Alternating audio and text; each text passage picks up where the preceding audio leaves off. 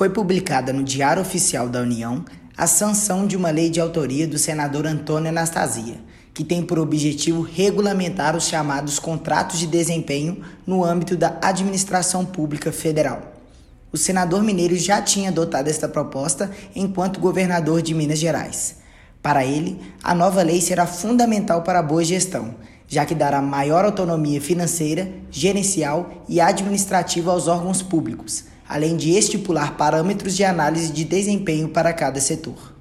Eu não me canso de repetir que o problema grave do Brasil é a gestão, a falta de uma gestão profissional, empreendedora, inovadora e criativa.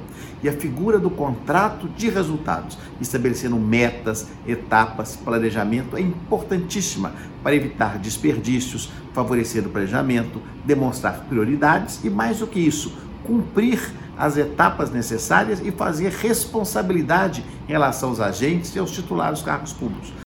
O contrato de desempenho é um acordo firmado entre a entidade ou órgão supervisor e a entidade ou órgão supervisionado. Os ministérios em relação ao governo federal, por exemplo, ou o IBGE em relação ao Ministério da Economia. O texto prevê que as administrações públicas devem estabelecer metas de desempenho, ou seja, o nível desejado e estipulado de forma objetiva para determinado período de tempo. Além disso, o órgão responsável por fiscalizar deverá avaliar o supervisionado através de indicadores de qualidade.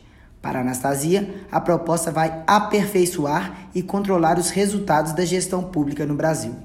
No acordo de resultados ou no contrato de resultados, as partes estabelecem os seus compromissos, recebem os recursos necessários e vão prestar contas para a sociedade daquilo que foi feito mais educação, mais saúde, mais segurança, mais obras de infraestrutura. A boa gestão representa, na realidade, uma mudança, uma transformação na forma de agir do Estado.